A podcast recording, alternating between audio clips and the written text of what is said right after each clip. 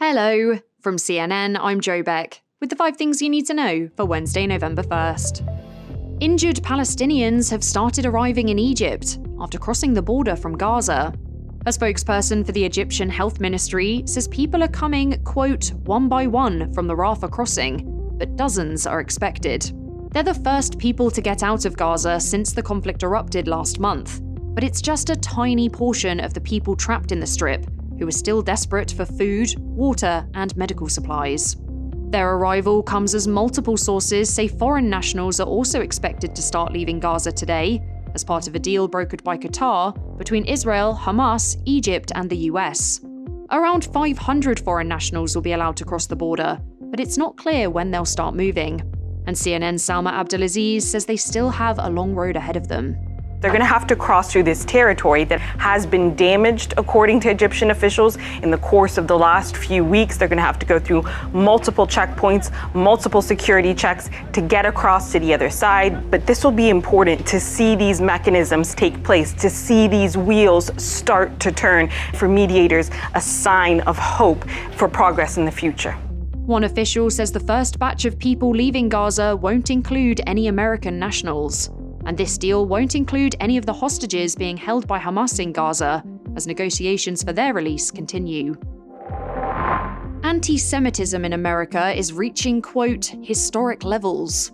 That's according to the FBI director Christopher Wray, who says the Jewish community is being targeted by terrorists across the spectrum. The reality is that the terrorism threat has been elevated throughout 2023, but the ongoing war in the Middle East has raised the threat of an attack against Americans in the United States to a whole nother level.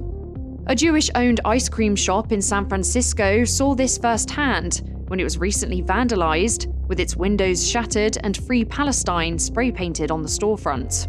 And Muslim communities are also sounding the alarm, the country's largest Muslim civil rights group says reports of assault, intimidation, and harassment have been rising since the start of the conflict. The Federal Reserve will be making a big decision on interest rates today, and it's expected to hold them steady. This means they'll remain at their highest level in 22 years. That decision might seem a bit strange, given all the economic data recently that suggests the economy is doing well, but the expectation is that both inflation and the broader economy will slow down in the coming months. Many economists think last week's third quarter GDP report showed that the economy isn't growing at a sustainable pace. Realtors from several companies and a prominent trade group have been ordered to pay at least $1.8 billion in damages to a group of home sellers. That's for keeping commissions for home sales artificially high. A federal jury found the National Association of Realtors guilty of conspiring with residential brokerages over commissions. The class action lawsuit was brought by hundreds of thousands of home sellers and covered home sales that happened between 2015 and 2022 in Missouri. But despite the verdict, the case is far from over. The association's president says they will appeal the ruling, which could take up to three years to play out, and there's a chance it could go all the way to the Supreme Court. Coming up, months after the devastating wildfires, part of Maui is reopening to visitors today.